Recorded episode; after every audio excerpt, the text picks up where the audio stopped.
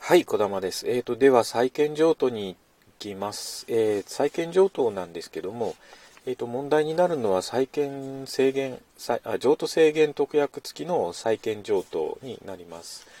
えーとまあ、あ債権譲渡には譲渡制限特約というのをつけることができるんですけども、まあ、もちろんあの効力はま原則有効なんですけども、えーと債務者として、まあ、あのその、えーと、譲れ受け人その他のあの第三者が特約について全員無過失という、まあ、条件があります。えー、まあ、譲り受け人その他の第三者のが、まあ、特約について、えーと、全員無過失の場合、えー、債務者は、えー、譲り受け人に対して債務の履行を拒むことができないということですね。えー、で、えーと、あと、まあ、ポイントとしては、えー、譲れ譲り受け人その他の第三者が譲渡制限の意思表示がされたことを知り、えー、または重大な過失によって知らなかった場合、えー、譲り受け人その他の第三者が特約について悪意または重過失の場合こっちが問題になります。こっちはまあ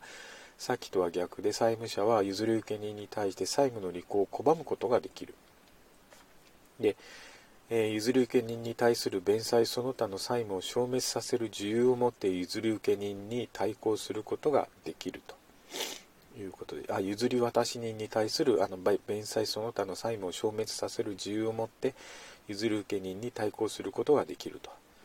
で、えー、譲渡制限の意思表示がされた債権に対する、えー、強制執行した差し押さえ債権者に対しては、えーと、と今のまあえー、ものはあの適用しないということなんであの強制執行した差し押さえ債権者に対しては、えー、拒むことができない。あの例えですね譲渡制限特約付きのあの債権譲渡があったとしても債務者は譲り受け人に対して、えー、もし差し押さえしてれば、まあ、差し押さえ、えー、債権者に対しては、あの拒む履行を拒むことができないしあのまあ譲り渡し人に対する弁済その他の債務を消滅させる需要を持って、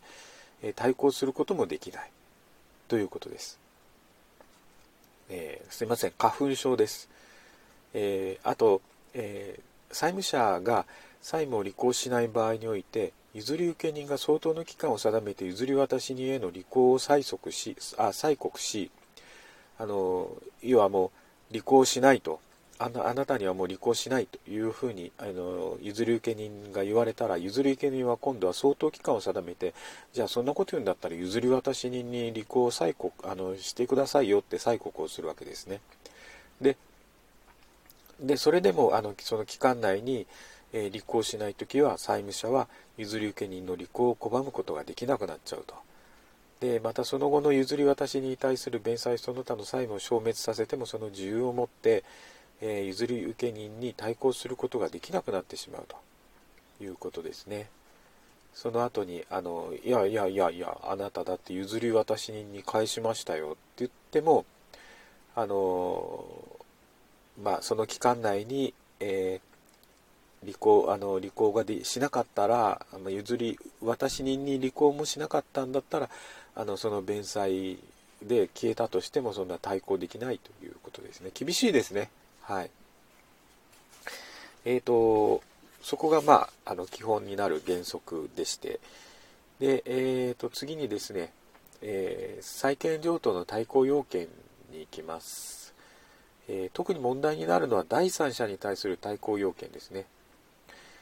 えー、確定日付のある証書による通知または承諾が対抗要件になるんですけども、えー、債権が二重に譲渡されいずれの譲り受け人も確定日付のある証書による通知または承諾を備えた場合ですね、えー、ここからが問題で通知は債務者に到達した日付の前後。で承諾は確定日付の前後によって、えその優劣を決すると。いうことであの到達時説っていうのを採用してます。これあの通知がですね、えー、確定日付の前後ではないんだと、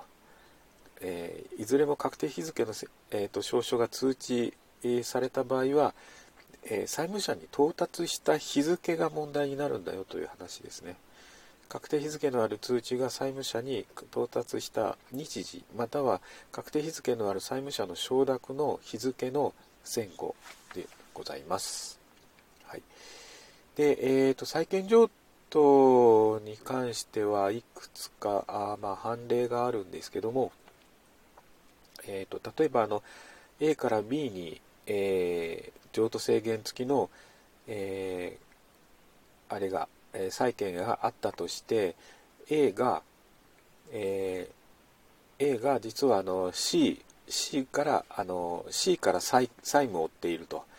でその C がその、えー、A から B の、えーと、譲渡制限付きの特約を差し押さえましたって言った時にその C が悪意または重過失であればあったとしてもあの差し押さえ債権者に対しては対抗ができませんよって言いましたよね。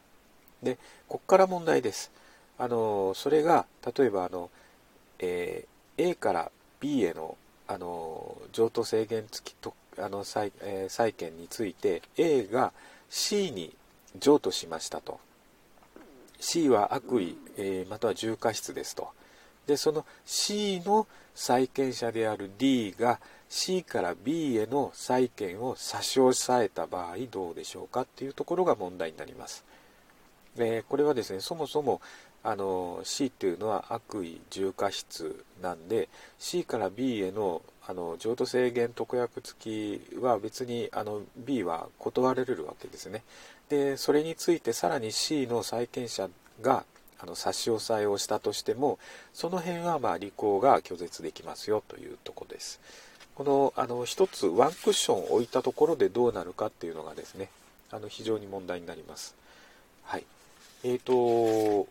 次ですね、えー、債務の引き受けこれあのまた次回やります。